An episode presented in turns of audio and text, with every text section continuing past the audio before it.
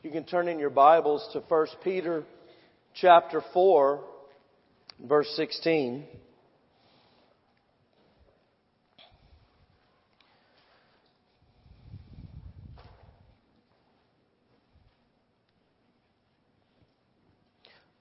I taught a little class some years back. We just called it a little evangelism course. Actually, I was in the middle of teaching that class when I first visited Lakeway when it was over on Bender Road. Was, so I guess I was back in 2006. And so when I first came to the church, I, I wanted, I wanted to come here full blown every service all the time. But I was in the middle of an obligation of teaching a class and I enjoyed it. I needed it. And it, had to do with sharing our faith, to, to be able to witness to others, to come out of our shell and, and to be more evangelistic. So it was, it was very, it was very good for me. And, and during the, this course, we were challenged every week with something new to do. Uh, if, if I'll start in the second week with you and go through the end, the, the first week was simply to, to go up to strangers and just to speak, just to say hello, how you doing, whether you're pumping gas or in the store or whatever, speak to strangers. And then when it would go on to another week to where we would leave a witnessing tract somewhere where someone would definitely get it. I mean, they make them the size of your credit card so you can put them in the slot at the gas station. You know what better for someone to do while they're pumping gas than to read something from God's Word. So we would do that. And then it got to personally handing a tract in someone's hand and and and uh, it it ended up with personally sharing the gospel of Jesus Christ in person with someone in, such a way that there was no argument and, and they could clearly see their need for a Savior. It, it was a pretty good way to do it. There, you should never value the method over the message or, or the power of God. He's the one that does the saving. Um, but it was a really good class. But going back to the first week, the first week, our challenge was to go to other Christians and ask them if they share their faith, if they witness, and do they do that regularly, and if not, why? And those that said no gave me a, a lot of different reasons. Um, they were really honest. Someone said, well, I, I don't ever think about it. Someone else said, well, I, I don't ever slow down to do anything like that. I don't take the time to do it. Another comment would be, well, I'm just too shy and that's not within my personality to be able to do that. And, and I heard numerous responses from people, but the one that goes with the message tonight and the one that uh, just never left my mind was the person who said, well, I don't want to be persecuted for it. I don't want to suffer the shame. I, I don't want to be talked down to or anything like that. And, and so that, that leads us into what we're going to talk about tonight. I, I tell you what, I, I don't know if it was the first time I witnessed to someone, but, but there was a time in the very beginning of my Christian life when when I witnessed with someone and, and they got as mad as a hornet, um, I thought there was going to be a fight. I thought I must be the most horrible witness that there ever was. And, and maybe I didn't say it, uh, in, a great developed type manner, but, but I tell you, we can expect that. We can expect that kind of response from people. And, that goes into what we're going to talk about tonight. In 1 Peter 4:16, Peter writes, "Yet if any man suffer as a Christian, let him not be ashamed, but let him glorify God on this behalf." Let the sufferer not be ashamed. I looked up the meaning of suffer, and, and Webster says it like this uh, It's to undergo something painful or unpleasant. It's to undergo affliction. It's to experience pain or harm to yourself. Maybe, maybe that brings up a time that you shared your faith with someone else. I don't know. But that's something that we go through sometimes as a child of God. And then to be ashamed has to do with disgrace or dishonor that would lead us to regret for what we have done.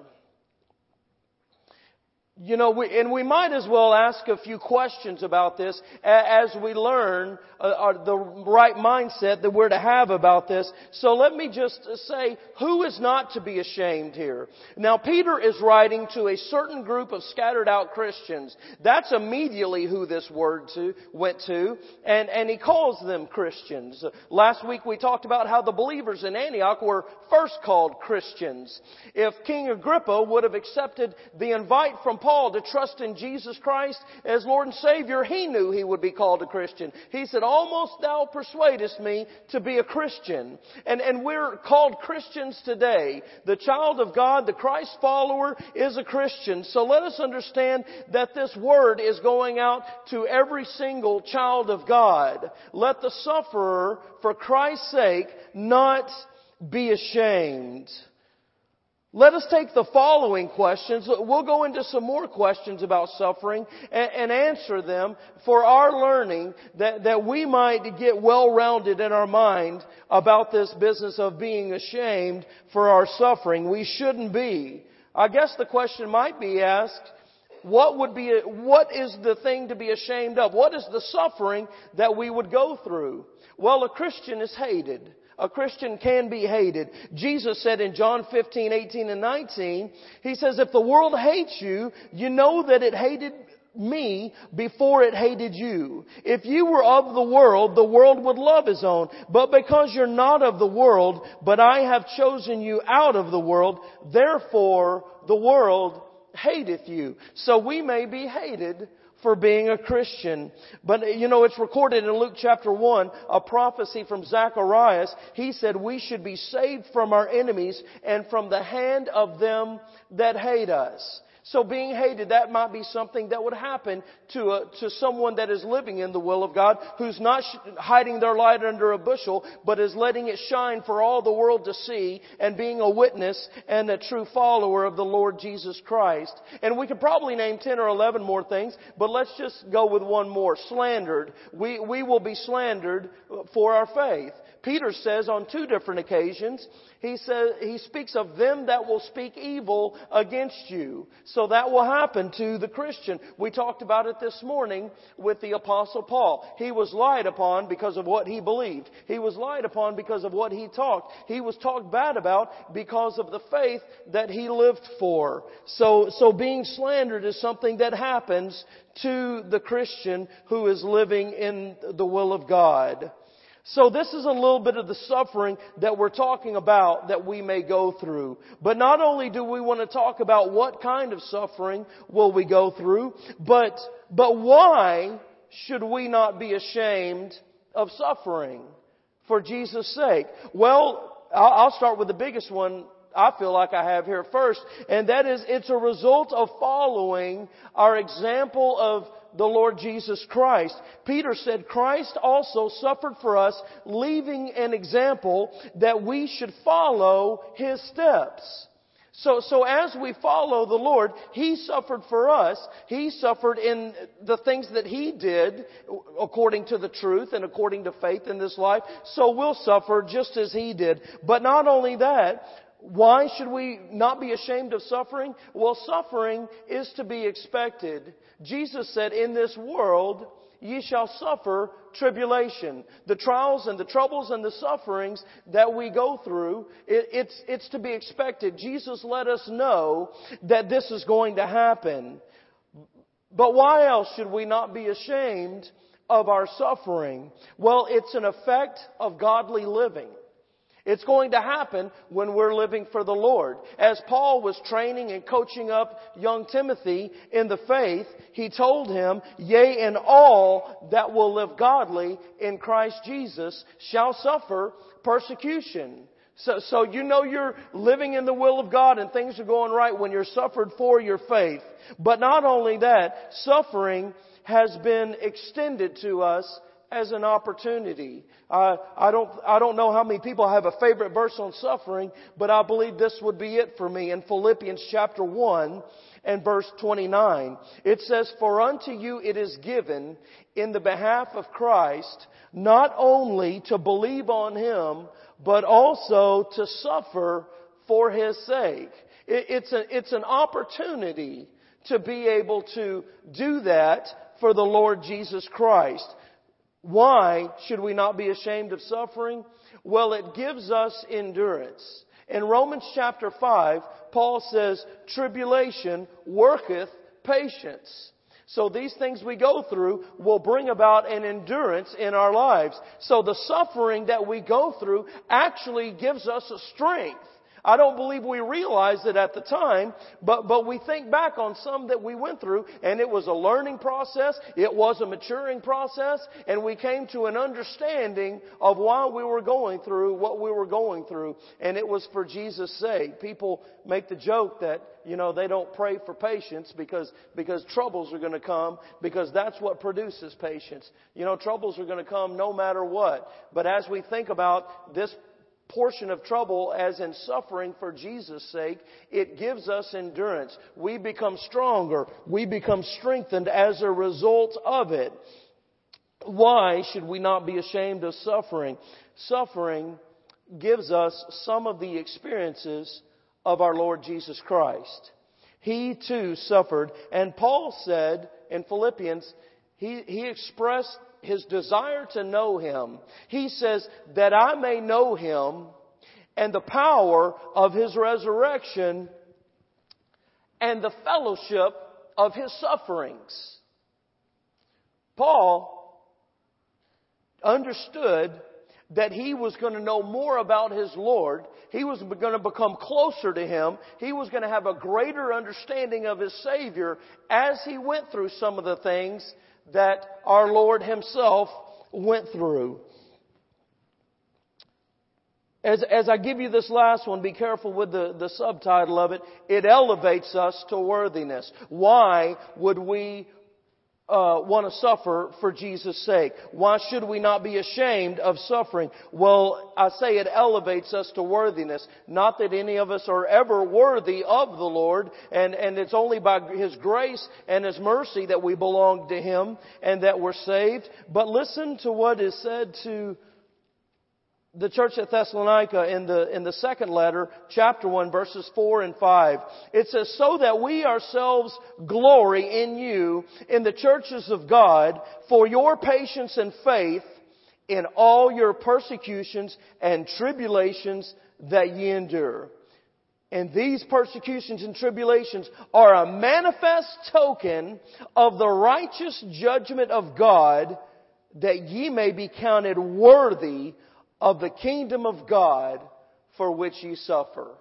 So will you buy that, that it, that it elevates us to worthiness, if you will. And, and, and we could go on and on with those, but, but, and, and we see why we're going to suffer for Jesus' sake. And it's some good reasons, and it gives us some good understanding, and it does help us, but, but how? How are we going to go through this? How are we going to endure this? Well, there's a couple of things we'll share. One thing is the assurance that we have that comes from faith.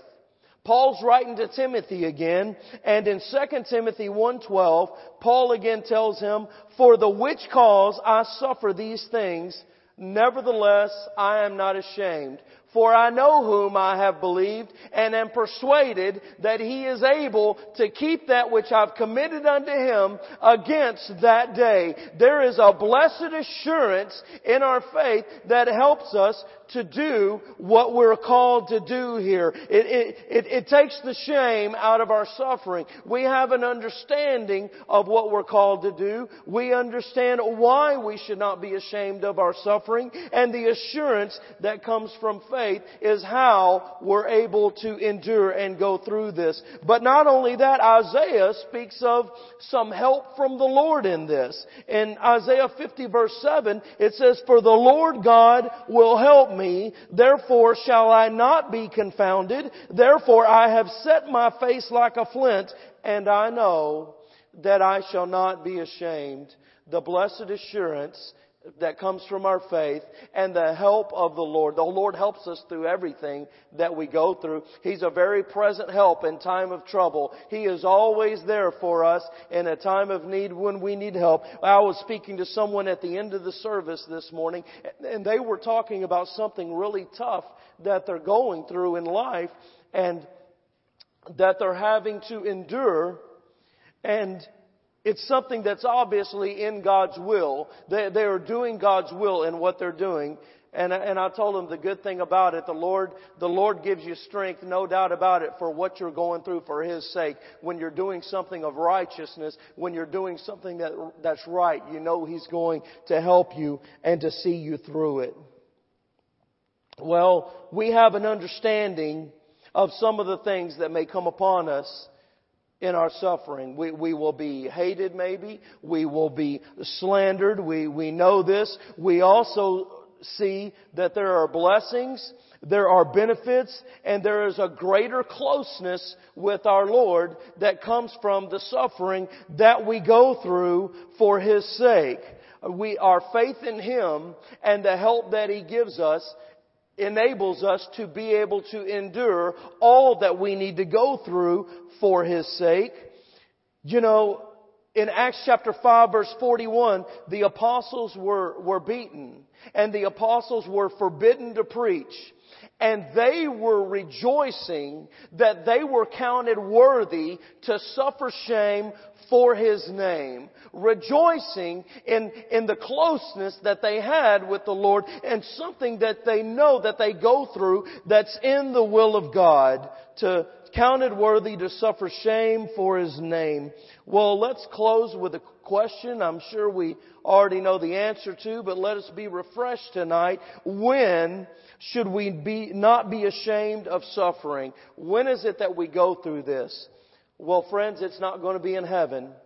There's no suffering in heaven. In Revelation, it says, God shall wipe away all tears from their eyes. There shall be no more death, neither sorrow, nor crying, neither shall there be any more pain, for the former things are passed away. So it's not going to be on that great glad reunion day. It's not going to be when we're all in heaven together. And we're furthermore told that we much through much, much tribulation enter into the kingdom of heaven. And Peter tops it off with letting us know that we shall suffer while we are in the flesh.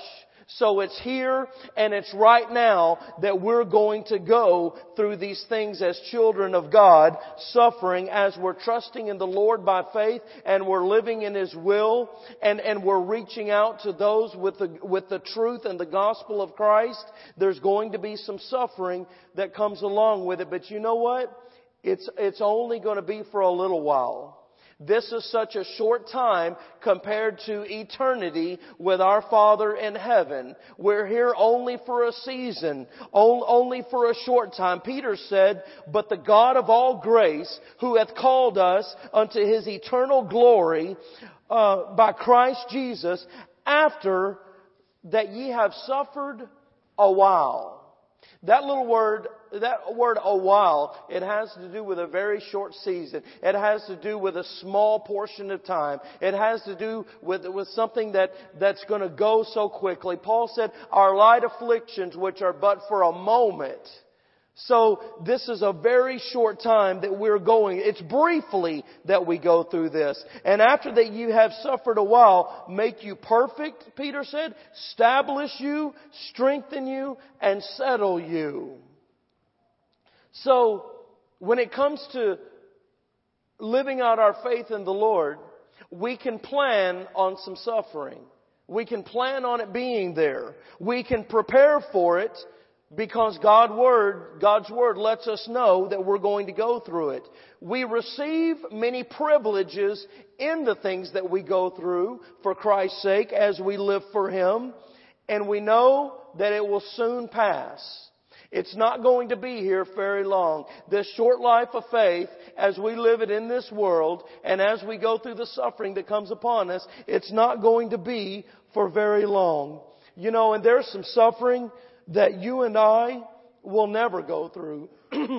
There's some suffering that, that no one will ever experience, and that suffering is the suffering that Jesus experienced on Calvary's Hill for all of us. No one will, will ever go through that. That suffering on Calvary's Hill that brought us to God. Peter says, just, just a little ways back from our text, in chapter 3 verse 18, For Christ also hath once suffered for our sins, the just for the unjust, that he might bring us to God, being put to death in the flesh, but quickened by the Spirit. Jesus put away all of our sin. He suffered for all of our sin. And he says in Hebrews chapter 9 verse 26, For then must he often have suffered since the foundation of the world, but now once in the end of the world hath he appeared to put away sin by the sacrifice of himself. Dear friends, that's some suffering that you and I will never have to go through. That's some suffering that you and I never could go through. It, there wasn't a possibility to conquer it, but Jesus Christ did. And in Acts chapter 17, verse 3, we see it says, opening and alleging that Christ must needs have suffered and risen again from the dead.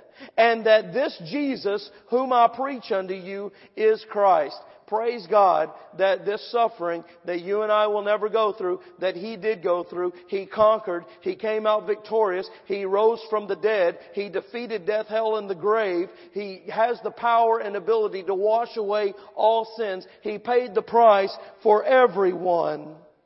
Praise God. If you have never trusted in the Lord Jesus Christ as your Savior, you know, in a way, there's, there's something that that no one is ever going to suffer for. You know, I've been, I, I've talked about the fact that, that people would go to hell and spend eternity without God because they'll pay the penalty for sin. But I want you to, to think about something. I'm not giving you something to argue about, just to think about. Jesus Christ paid the penalty for every single person, for the entire world. For God so loved the world that He gave His only begotten Son. So the penalty has already been paid, but there is one sin that will not be forgiven, and that one sin comes down to rejecting the Lord Jesus Christ as Savior. That's how someone will not spend eternity with God for rejecting Jesus Christ, who paid the penalty for everyone. He suffered that penalty for all of our sins for all of us. The salvation that He offers, that He suffered for to provide for us, it promises us the splendor of heaven for eternity, and there are rewards for you and I for suffering for righteousness' sake. There are, there are things that we're going to have that are going to be eternal. They're never going to fade away. They're not going to tarnish. They're not going to rush. They're, they're not going to lose their luster with us.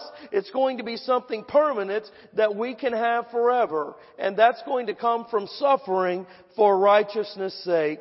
May, may we embrace our Lord Jesus Christ and the suffering that He did for all of us. May we consider that as we go through some suffering for His sake, as we, as we do not remain in a shell, but we come out to tell the whole world about this great saving news in the gospel of our Lord Jesus Christ.